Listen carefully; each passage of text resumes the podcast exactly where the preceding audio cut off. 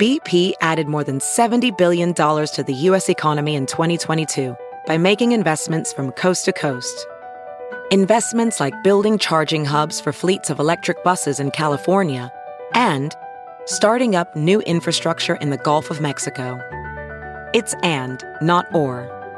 See what doing both means for energy nationwide at bp.com slash investing in America. It's Kaley Cuoco for Priceline. Ready to go to your happy place for a happy price? Well, why didn't you say so? Just download the Priceline app right now and save up to 60% on hotels. So whether it's Cousin Kevin's Kazoo concert in Kansas City, go Kevin, or Becky's Bachelorette Bash in Bermuda, you never have to miss a trip ever again. So download the Priceline app today. Your savings are waiting. Go to your happy place for a happy price. Go to your happy price, Priceline. The following podcast is a Dear Media production. Hi, I'm Siff Haider, the founder of Arrae. I'm a wellness entrepreneur and digital creator, and this is my show, the Dream Bigger podcast. Listen, I love dreaming big, but you know what I love more? Actually having the resources to make those big dreams happen. And hey, dreams can sometimes be private jets, but other times they can look a little something like having the best skin of your damn life or starting a successful business, or delving into spirituality. So, on this podcast, I chat with experts and thought leaders from different fields about their tips and tricks on doing exactly that. So, let's get right into it.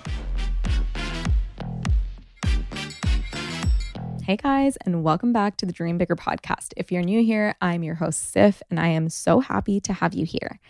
This week's episode is a very exciting one. It is with someone you guys probably already know because she is an absolute social media superstar. And of course, I am talking about none other than Sarah Nicole Landry, also known as the Birds Papaya. Sarah is absolutely incredible. She is so inspirational. She is someone who is really a voice for I would say bodies of all size. I've learned so much from her in this episode because, you know, we go into everything from her weight loss journey to kind of finding peace with her body to finding body neutrality the and the concept of body neutrality which is that you know our bodies are just one part of our existence and probably like the least interesting part about us and you know why do we place so much emphasis and you know think that looking a certain way is the panacea and the the you know solve for all our problems. It's just not like that. And we get into all of that and we get into actionable steps to finding self-love. You know she's a big proponent of that like really really loving yourself and putting that relationship first and just giving that relationship so much importance because we can't really show up in other relationships if we have a shitty relationship with ourselves. Like we can't show up as our best selves and with our partners, with our parents, with our kids, like whatever that is that looks like for you. So just how important it is to show up and love yourself and her actionable steps. And I think that, you know, the way she talks about it is really different. It's really interesting. And I think that everyone will take a lot of value out of it. And then, you know, we talk about her postpartum journey and the toxic narrative around the postpartum bounce back that we're so used to seeing as women. So it's a really interesting episode. I think you guys will absolutely love it. She is authentic. She is so knowledgeable. She is so eloquent. And I personally loved speaking to her. So I hope you guys absolutely adore her too. So before we get into the episode, let's dive into this week's hot tip.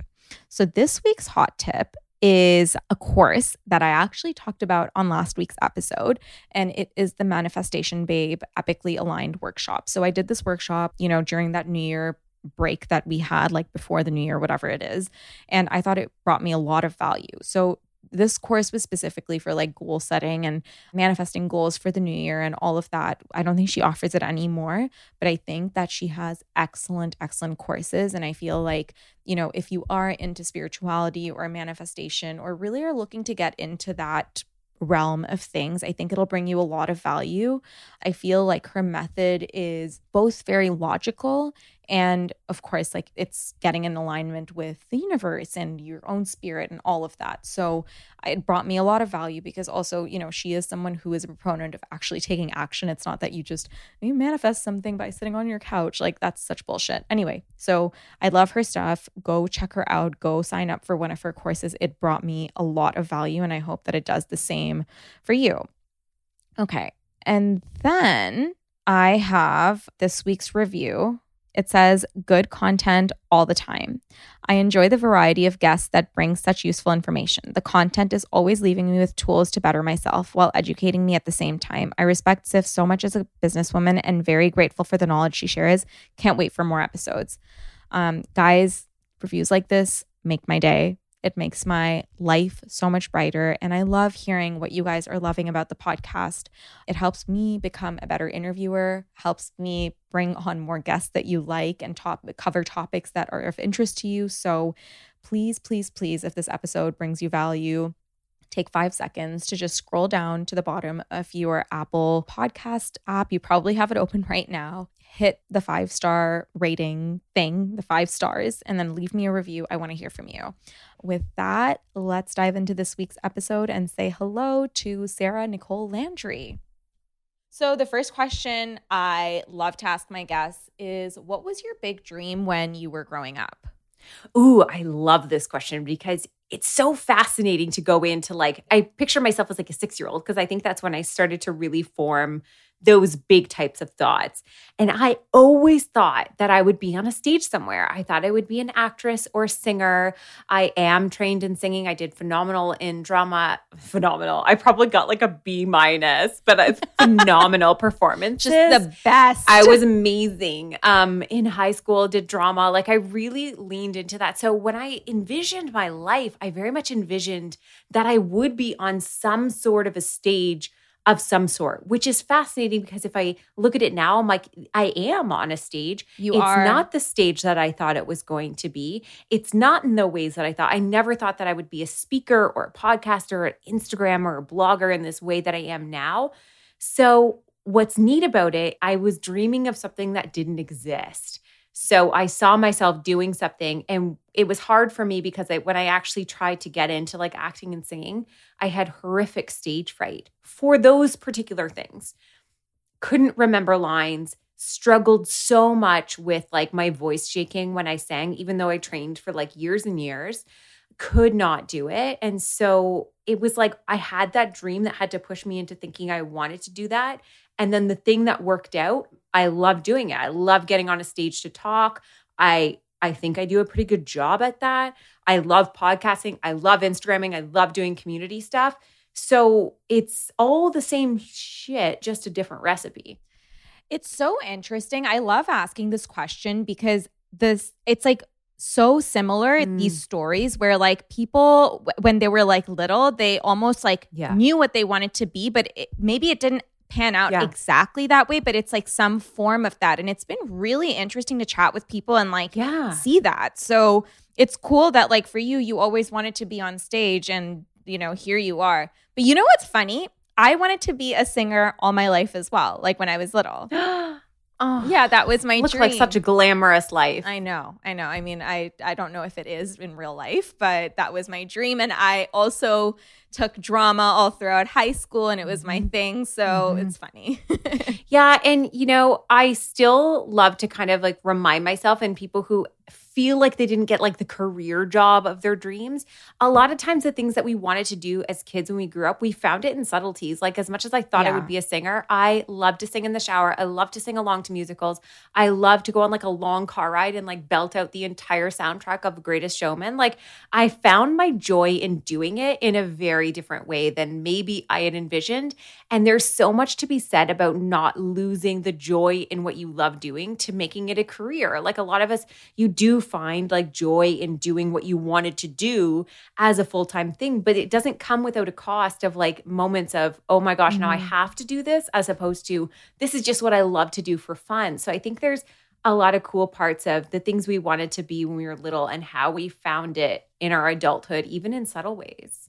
I actually love that lesson, and I feel like it's one of those takeaways that like if something brings you joy, it doesn't necessarily have to be the thing you do for work. It can just be something that brings you joy, you know? Yes. Like I that has to be enough.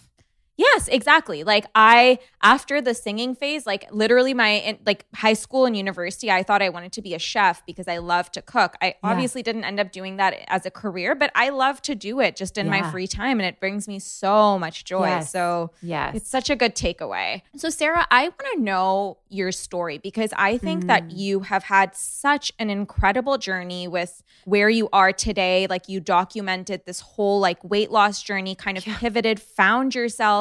So, take me back a little bit. When did you even start thinking about weight loss? So I have thought about weight loss my whole life. I was typically in either the largest of my friends or in the top two. I was very used to being the bigger girl of my friends. I leaned hard on having a good personality and I did well with that. I, I made good friends. I mean, I had a boyfriend in high school. I think I very much felt like I should be so grateful and so thankful for these things mm-hmm. because I, you know, felt ashamed of my body. I felt ash- I went through puberty far before my friends did. I was tall before a lot of the other kids were. I was just like I was in a very adult body at a very young age and I was curvy from a very young age and then I was plus size in high school and that was hard because you think it's hard for like people in plus size bodies finding clothes now go back like 20 years ago and it was like embarrassing i had to drive It didn't i'm not kidding. exist. and like i didn't even think about these things i think i'm still like healing through a lot of that and this is why i recognize so much a lot of the problems that still exist in our world but I was like dieting since I was 14 because I couldn't find clothes to fit. I was literally driving to the States with my parents to shop at stores that would carry a size 14 and up. So weight loss was always on my mind because weight loss was, you know, seemed to be this barrier between me and the rest of my life. But I went through a breakup with my high school boyfriend and I was just I had a I had a friend who had died in a car crash and just had this big like life revelation type of feeling where I just need to like life is short. I need to go after so much. And I ended up like basically rebounding and met somebody who was a few years older than me and was quite popular, athletic, all of these things. And just like threw myself into that relationship, got engaged at 18, got married at 19 and became the provider for our family at age 20 because he was still in school. I became pregnant at 20 and at 21 had my first daughter.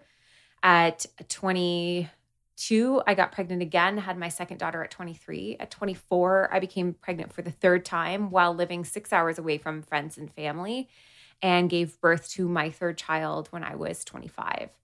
So, I mean, now I'm sitting at already carrying the weight that I've already carried. And now I have all this baby weight on me as well, quote unquote baby weight.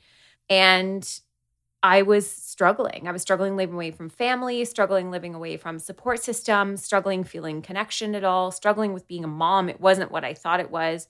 I hated these mom groups. I was just like annoyed by so much of it. And I was like really trying to find myself within it all. And so I moved back home and found my support system again, but found myself so ashamed to leave the house. I was well over 200 pounds and just like, I'm the problem. Like, I am the problem in my entire life. I'm the reason I'm not being able to do things with my kids. I'm the reason that I can't wear all the clothes that I want to wear. I'm the reason that like my relationship is like crappy. And I just felt like all of that the same things I felt like when I was 12. Like I just want to fit in. So weight loss has obviously always been this like barrier for me. I'm like, if I could just lose the weight, then I'm going to be so much better. Everything's going to work out for me. And that's the message that everyone is sold their whole lives if you want to take a look at it. And we're told like if you're thinner, you you know, you're happier and you're more successful and all this stuff. So I just went like if we're going to use the analogy which I don't quite understand, balls to the wall. I went balls to the wall with it, but I had no money. I'm a stay-at-home mom. We are already on like a very low income single fam like budget. And so I was like, okay, I'm just going to go after it. I'm going to download this app. I'm going to start working out every single day, no excuses. And I obviously lost weight very quickly because the app was telling me to eat what a toddler eats, like quite seriously, what my nine month old eats in a day. very, very small amounts of food. So, of course, I'm seeing the success and I'm working out in like my jeans because I can't afford anything else. And I'm getting validated like left, right, and center. People noticed about like 10, 20 pounds in. By 40 pounds, it became like a big conversation.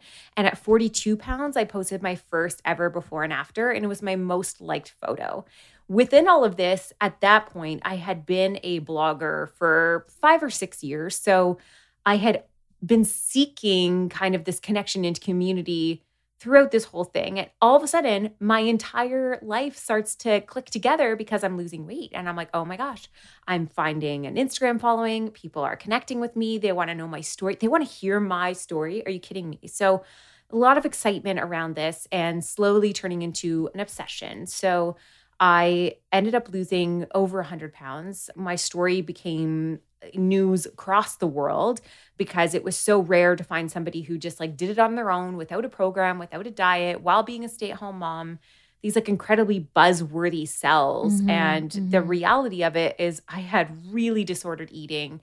I was terrified of food. I had no idea how to eat properly. My marriage was crumbling and I had more anxiety and depression around my body than ever before.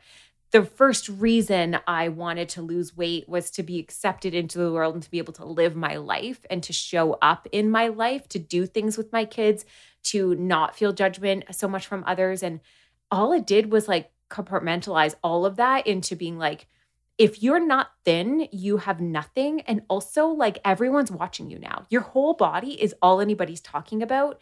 And now you're going through divorce. Everybody's talking about that too. All has to do with like, oh, because you lost weight. So, like, this weight loss thing was like, it was a lot. And I wasn't okay. There was actually things that I, I don't even think I processed until quite a bit later. I lost feeling in my legs. I uh, what? Yeah, I lost fucking feeling in my legs. Went to the doctor. Went to like went to the doctor. They send me to emerge. I call in crying to my second job. Like, I've never called in sick. I'm terrified of losing a job when you're a single mom. That was terrifying. They send me to Emerge. Emerge sends me to a neurologist and they run all these scans. They stick needles in my legs. They send electric shocks through my body to see why I'm losing feeling in my limbs. And essentially, they're like, you're bone on bone. It's just from your weight loss. Try uncrossing your legs, not there might be a problem here. It was just genuinely your bone on bone, go home. And I was just like, okay, so there's a lot of things like that that were happening. I had major stomach issues. I couldn't go to the bathroom anymore normally without laxatives. Oh uh, there's a lot of things like this. My health was in a massive decline. And when you look, go back and like look at pictures from when I was going through that, almost all my pictures, I've blurred the underneath of my eyes because I'm just like sunken and my skin is wrinkled. Like I've got really dark under eyes. I looked sickly and I was sick. I was going through a lot. I never formally got diagnosed with anything. So I remember just finding one person's account and they were talking about this like body acceptance and she had this before and after photo and she was talking about her weight loss and how at the end of her weight loss she never really found happiness. She never really found a self-acceptance.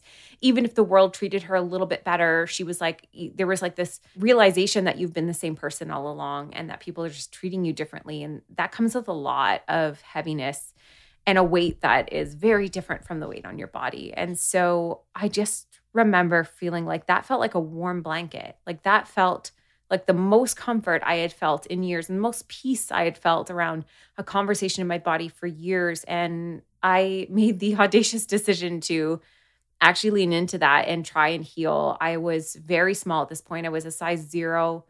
I mean, I'm 5'8, I was 114 pounds. I was struggling to eat a meal and I was still face tuning my body. Like just to just to be real, I still did not yeah. think that I was thin enough and it was never going to be enough. And so uh, through a whole like little years of going through this i i started to try and figure out how to break free from that whole narrative and how to find peace in my body or the closest thing to it and uh, how to actually exist in a body and with food and in relationship with others. And essentially how can i just stop thinking about my body 99% of my day. This is this is a lot. So as soon as I did that, I had like 60,000 followers at the time I did that. So it was hard because almost everyone that followed me then does not follow me now. They, they I had like a complete turnover. Yeah. A huge career shift in that regard, but was the most worthwhile thing I've ever done, not only on a career sense, like my own sense. And I I didn't know that so many other people would connect with the greater story of it all, with these struggles, these like moments of shame that we feel, these everyday thoughts and realities, and going through that. So I just became very journalistic about my mm-hmm. Instagram and less performative. And that's how I try and continue to show up. Hello, beautiful people. It's Renae Bluitt, and I am your host for the She Did That podcast. Have you ever wondered how your favorite women founders are building these beautiful brands and legacies? Whether you're an aspiring entrepreneur, already on your journey, or just someone who wants to learn from the best to ever do it, this is the podcast for you. Every week, I'll introduce you to powerhouse entrepreneurs, creatives, and innovators who are carving their own paths with love, resilience, and bold ambitions. Be sure to subscribe now so you don't miss a thing. Honestly, I mean, there's so much I want to say here. I think, first and foremost, I think that most women, especially if they grew up in the 90s and early 2000s, yeah. have had some variation of this experience that yeah. you have. Like, of course, like, you know, uh, not everyone has gone through an eating disorder. Maybe some people have, but some pattern of disordered relationship with food. Yeah. You know, like, yep. I know I have. Like, I remember just doing extreme dieting when mm-hmm. I was mm-hmm. In high school, like, just feeling, and because back then it was just also this lack of education everyone that yes. we saw in media it was like wave thin like this kate moss like just that rail thin look yeah. that was the trend and it was like I, I, still I, I could never look like that that's just not how i'm or built. the hip bone popping you wore the yes. pants really really low and your underwear oh my high. god so yeah. the amount of lack of fat you had to have on your body to achieve that look i mean it was and, a time it it was it was a horrible time and that was like it was just like the one body type and it was yeah. always marketed as like oh like you know you look like that and it's the panacea you know and like mm. all your problems and all your worries are just supposed to go away mm. when you hit like a certain number on the scale or look mm. a mm-hmm. certain way and your story is so interesting because it's like a real life example and like you are actually like you've stepped up and like shared it that like okay you can get there but it's not actually what's marketed to you, you yeah. know? Yeah.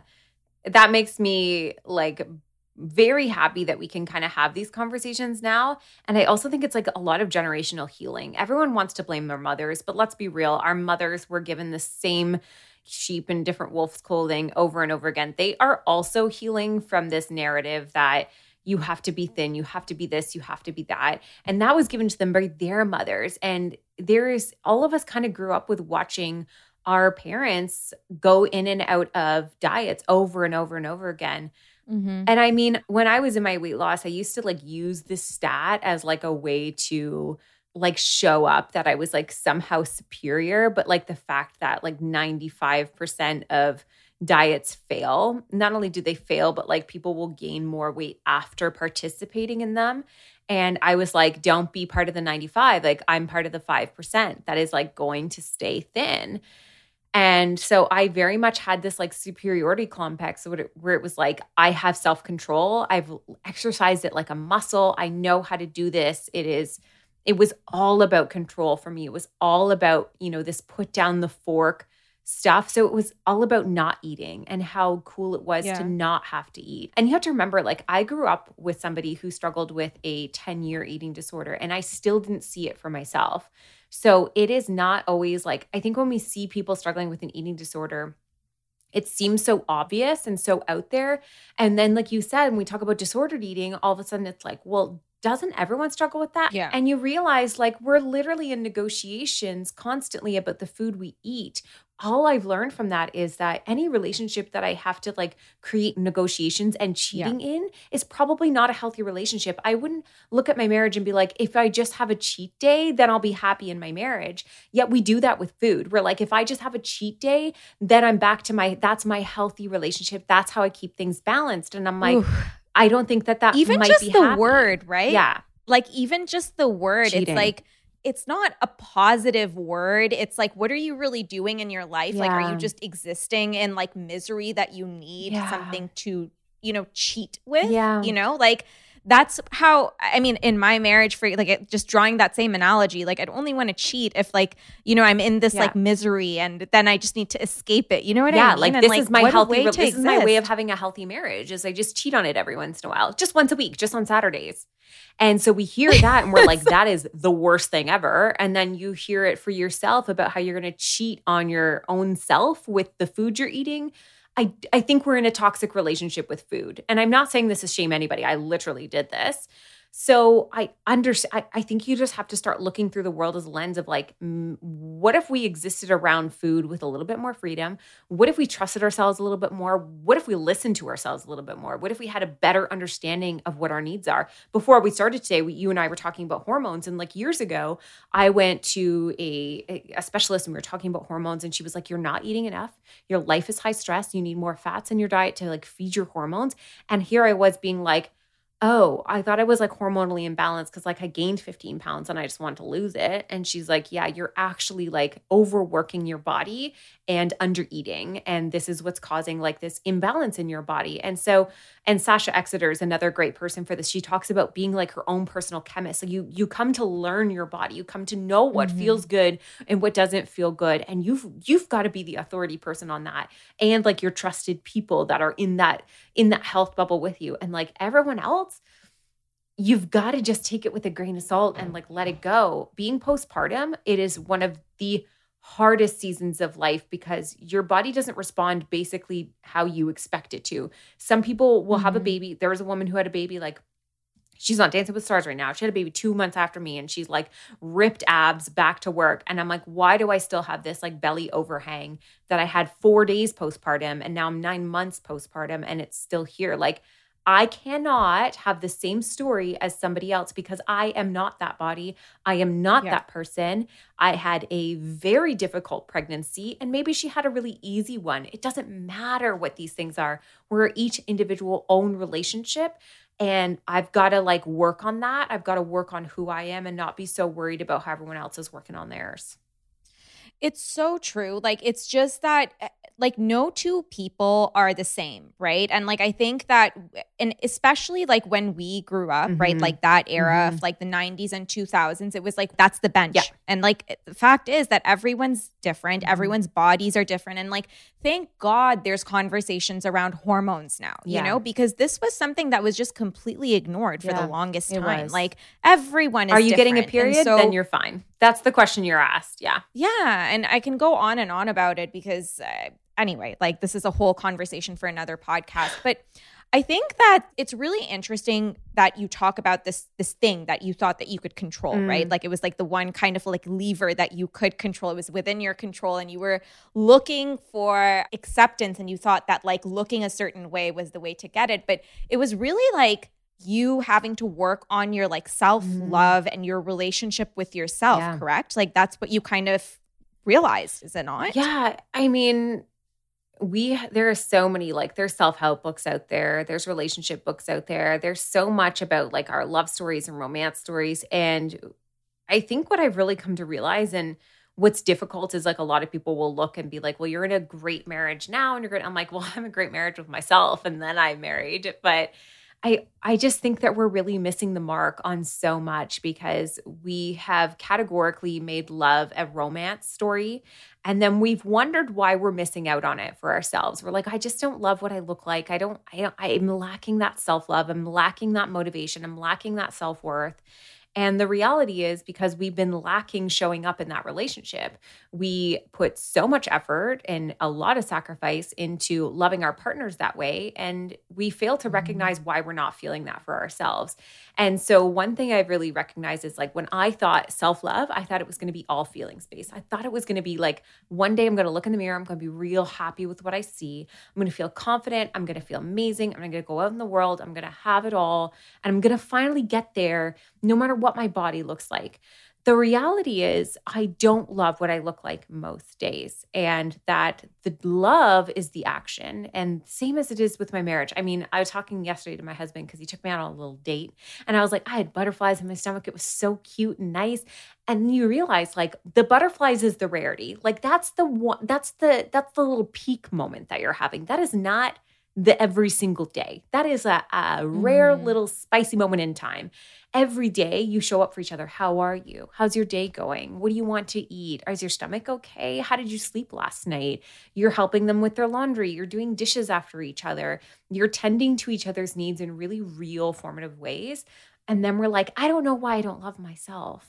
Well, when's the last time you checked in? Like, when's the last time you like checked in on like how you pooped, how you ate, how you slept, did all of these things? Where's your love in action? Stop romanticizing it. Stop waiting on this like feeling of love before you go and live the rest of your life.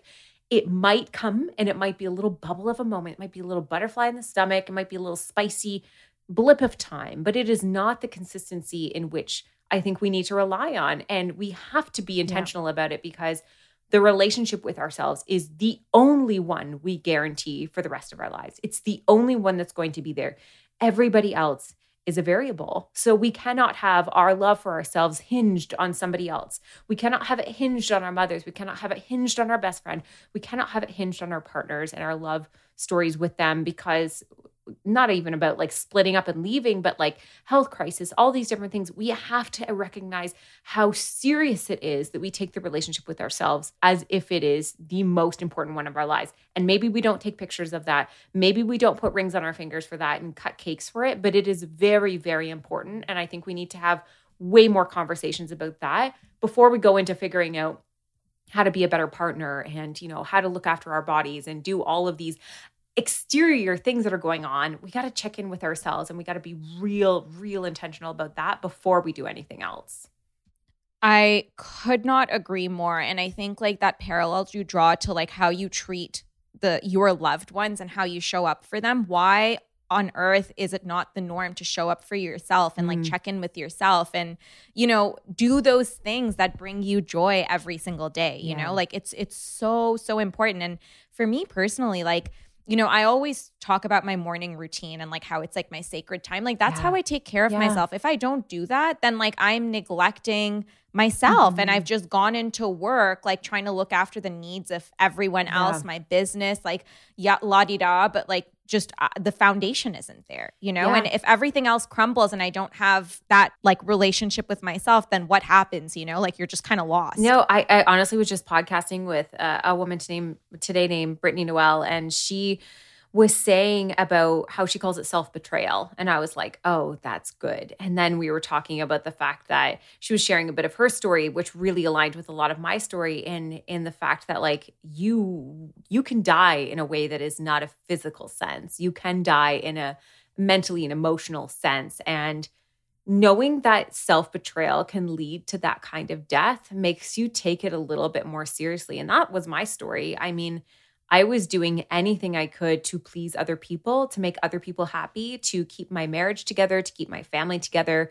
This quote unquote falling on the sword for the sake of everybody else, whether it be keeping myself thin in an unhealthy body or you know not not being happy in a relationship that wasn't working or thinking that my kids weren't being impacted by these decisions ultimately was not a that's not self-sacrifice like it may be in some Yeah. regards like i think when we say self-sacrifice it sounds like honorable and commendable and the reality was it was it was what brittany said it's it's self-betrayal and it was leading Yeah. ultimately to the death of myself in in one way or another So, Sarah, like when you were in this place, right? Like where you were kind of like in the the lowest mm. point, I guess.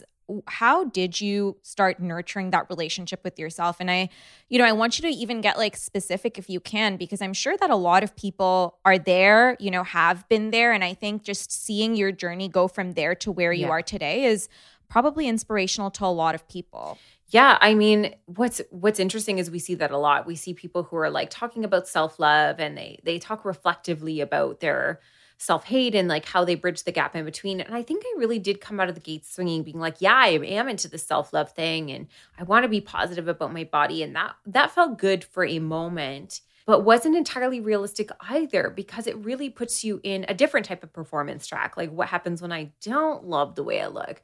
What happens when my, you know, last year I was really hit with a blow? I mean, it felt like a real hit of a blow, but I was diagnosed with placenta previa and a couple other pregnancy complications. I was bleeding from 16 weeks on. So, my ability to exercise was removed from me. My ability to have sex was removed from me to orgasm was removed from me. There is a, like not fully, but there was like some caution to a lot of these things. And so I couldn't do more than like a casual walk around. So a lot of like my mental health helps were gone and then food everything made me sick. So like my normal food routines were gone. So a lot of these like adopted narratives that i had around like how i would love my body was now taken from me. And i slipped into a depression and then you know gave birth. Everything's doing well. But i mean i'm exhausted. My body is completely changed. And i'm like what do i do with these feelings so I kind of had to put myself into it was okay to grieve. It's okay to grieve and to acknowledge the other side of feelings. The ultimate goal being that I just don't focus so much on that and ultimately that I show up because I only get one shot at this life. We all do. And we really have a bit of destination type of mentality when we're like, I'm going to lose this much weight before I go on the vacation, or I'll feel more confident in the bedroom when I get to this point, or, you know, I want to look this way for my wedding. I want to be a size this for that. We create conditions in which we can live life, not realizing that life and time is not a guarantee at all and that it goes very, very quickly. So, a lot of like that that step between like the love and hate thing has been a lot of neutrality. It's been a lot of like, effort to not think about my body so much, to not have it be such a big thing. For me, sometimes that's sharing it. I mean, when I seem to struggle in a certain arena of it, my best practice is to talk about that, is to open up that book about it, to read from that chapter. But I'll be real honest with you if I'm going from like ground floor, the worst possible time of life, and how I picked up from there was my greatest discomfort was in being alone. And I think a lot of people don't realize how much we entertain ourselves and keep ourselves busy from being alone. A lot of us don't know how to be alone. I got married out of my parents' house and then I got divorced and moved back into my parents' house. And then I lived on my own for all of a year and a half before I, you know, got married again. But the reality is, through that process, I had to figure out what it was to be alone, what it was to not have a partner to talk to every day, to have, I mean, my friends changed during that time. My only real relationships were my work ones, the people that I saw there, and my family. And what would it be like to be alone in this world in a in a better sense of like being alone with yourself. And I was really, really, really, really uncomfortable with that. And I don't think I realized how uncomfortable I was with it until I actually tried to do it. I had no idea what to do with myself. I didn't know what movies I liked. I didn't know what shows I liked. I didn't know what books I liked. I had no idea who I was. So, like, ground floor was getting real uncomfortable with being with myself and figuring out what the hell I even wanted in the first place. And then from there came a lot of like unpacking why I felt shame about different things, what parts felt like I was holding back and and kind of worked from there, but that ultimately was the starting point and to this day my greatest challenge because even now to be alone is like to pick up my phone and struggling to like be alone alone it's a real practice but i even listened to a podcast with oprah and she talked about like that was her one of her most important things of advice was like before you ask the opinions of others to take a moment for yourself and like ask yourself what you think. And i was like shit i don't even buy a pair of shoes without asking my friends right? So that's that's like probably biggest processing tool that i'm i'm using right now and going through right now and have for the last like 5 years Honestly, it is such a good tip. And I was listening to Jay Shetty's book, mm. and it's called Think Like a Monk. And in it, like, he talks about how most people lack the ability to just sit there with their thoughts, you know, yeah. and just like, why do you need people around you all the time? Mm. Like, you know, why can't you also be alone? And like, for him, like, he was talking about his journey when he had gone and followed the path of a monk. And like, you know, a lot of it was spending time alone, and he had to kind of like figure out why it was that he couldn't be alone with his own thoughts. Mm. And you're so right. Like you have to the same way that you know you you nurture these like loving relationships or relationships in any way with people you spend time with them and yet we don't spend time with ourselves mm. and our thoughts and we mute it out with phones and social media, texting people, whatever Yeah. it is, you know, and we really need to learn to spend time alone and like get to know ourselves as well. So I think it's like a really valuable tip. and figure out what our opinions are. That was my biggest thing that my therapist said. She's like, You're literally a sponge. Because she would like ask my opinion on something. I'd say, Well, so and so says this. And I, I do agree with that. And I still struggle with this today. It's very easy for me to like understand and empathize or even adopt everybody else's opinions, which makes it a huge struggle for me to find my own.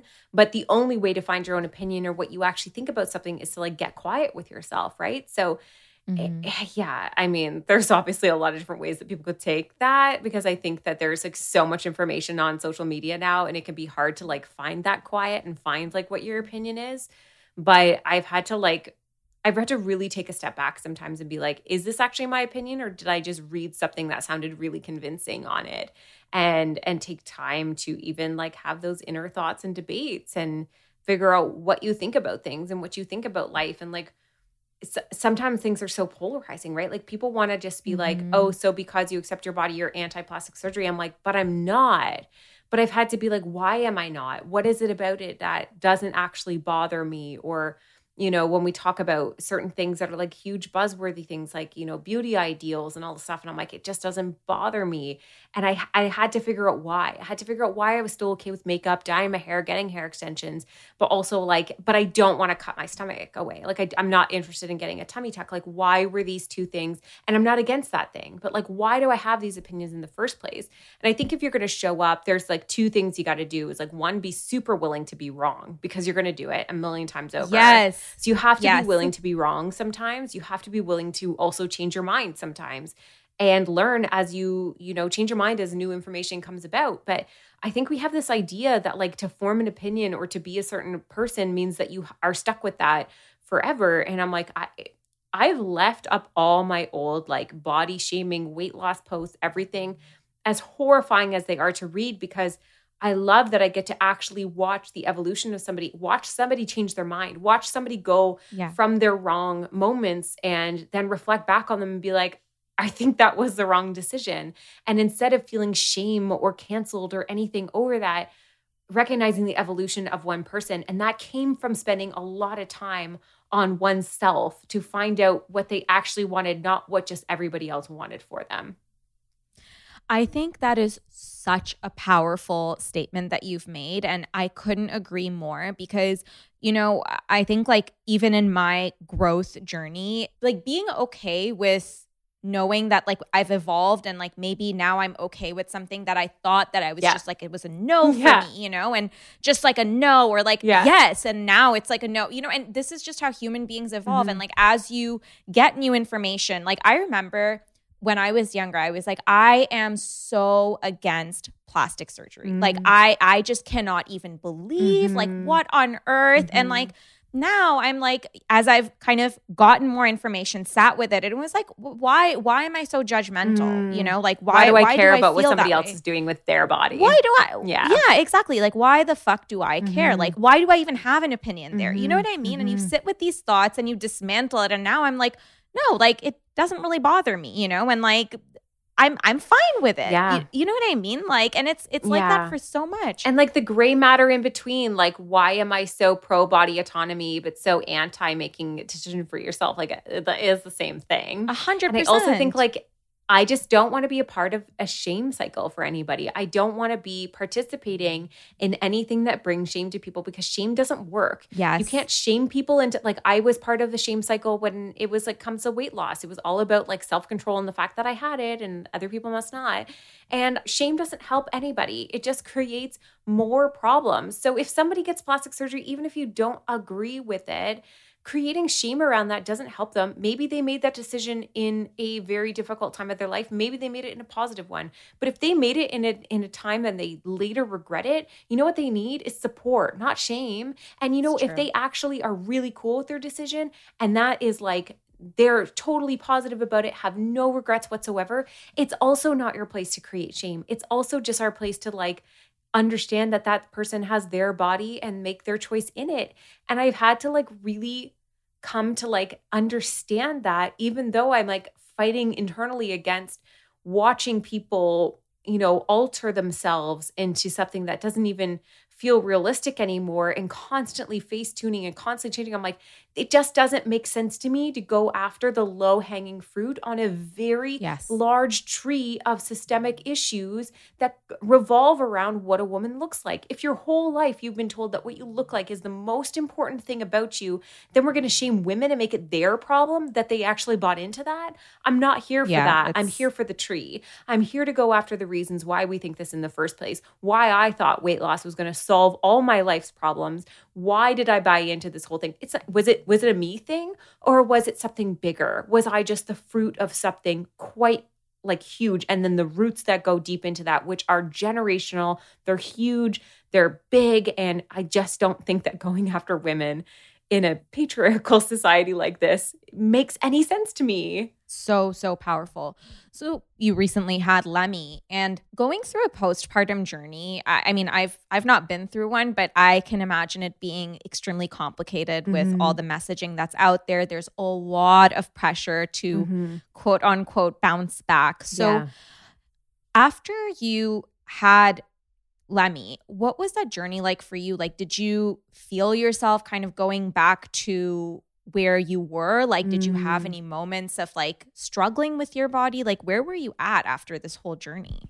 Yeah, I think it was I think it was very interesting to have both that awareness of how damaging some of those thoughts are and then also simultaneously be having them. So it was a bit complex, right? Because here I am like I've been a voice in this and now I'm sitting at a, the largest size I have in the last uh, I, I don't even know how many years like since my weight loss and and nothing to the same degree or anything but just what the what the body changes like through pregnancy into postpartum is very drastic for a lot of us and it happens so quickly. So you go Yeah. from this ultimately praised adored body then you give birth and it's like oh my gosh this is so magical i can't believe my body did this like look at this squish look at this beautiful body that is like literally transformed overnight and then about like the four week mark, you're like, all right, well, that squish isn't getting cute.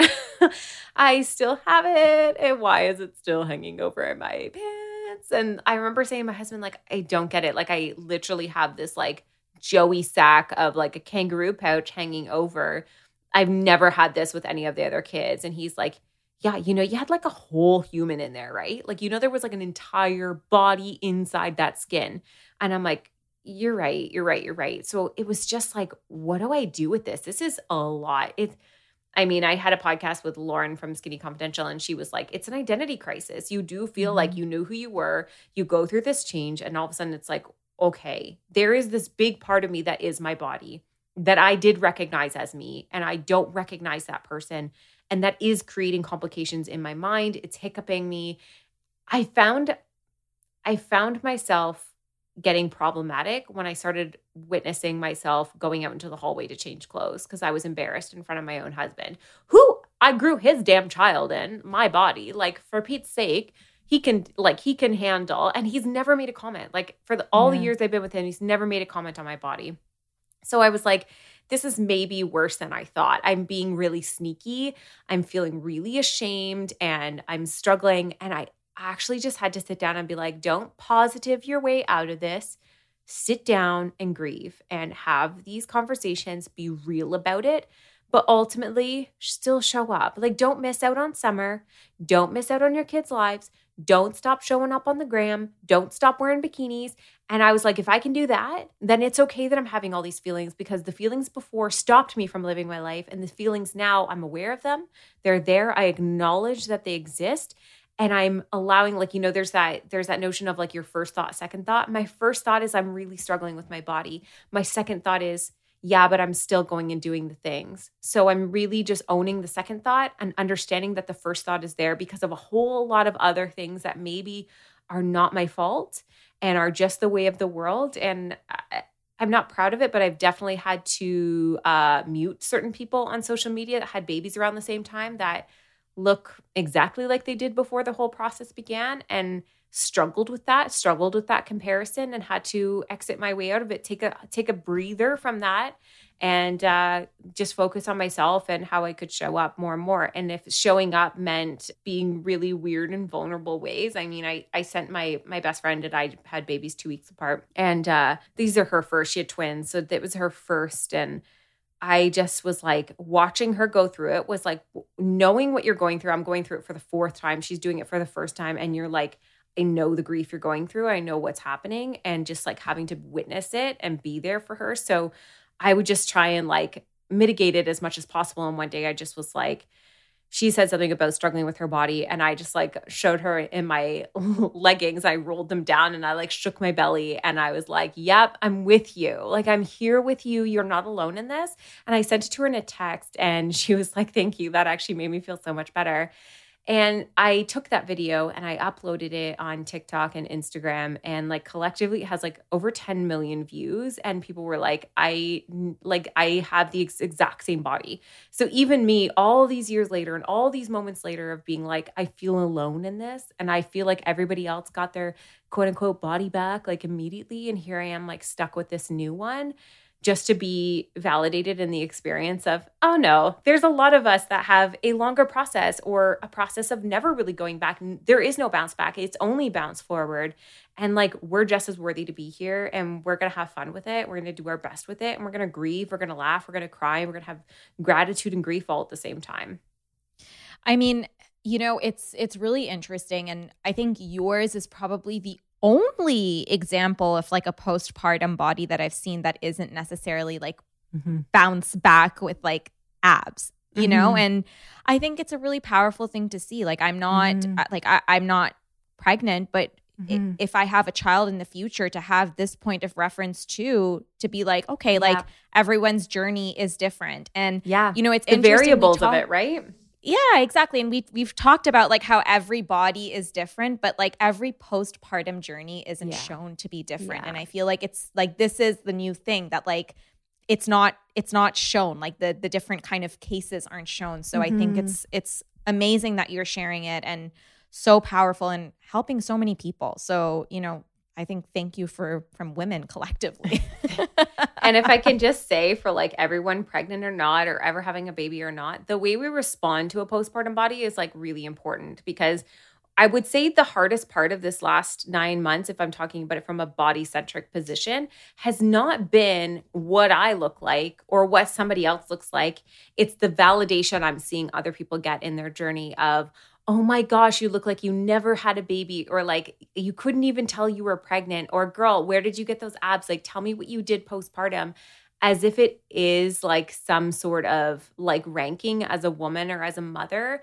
And I think the less body comments that we can make, the better we all will be because that woman, we have no idea what she went through. We have no idea where she's at. We have no idea how she's struggling or not, if she has disordered eating or not, or if her body is genetically predisposed to something. Same with me, me witnessing those comments. It's not a great story for me either because it makes me feel like my body is not as valid my body is not as good, I'm not as well. And we both are. We are both completely valid in our experiences. We all are valid. And I think it's important that we understand that there, like you said, there is a, there is variables in what postpartum can look like so that women are not brought into it in this shock and awe scenario where they're like, okay, I understand there might be different outcomes for this.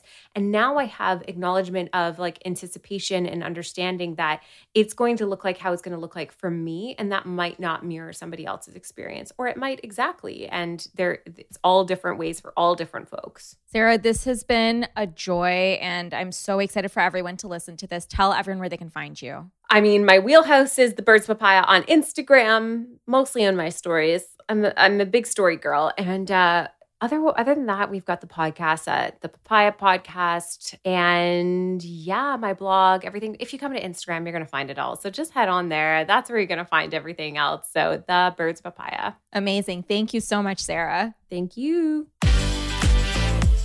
Thank you so much for listening. If you loved the episode and feel like it brought you value, don't forget to rate the show and leave a review. It takes five seconds and really helps the show grow so I can keep bringing on awesome guests. If you want to follow me behind the scenes, you can find me on Instagram at Siff Haider. And don't forget to hit subscribe so you don't miss a thing. I drop new episodes every Tuesday, so come hang with me and shoot the shit with some really smart people, learn and unlearn, and have a lot of fun. See you next week.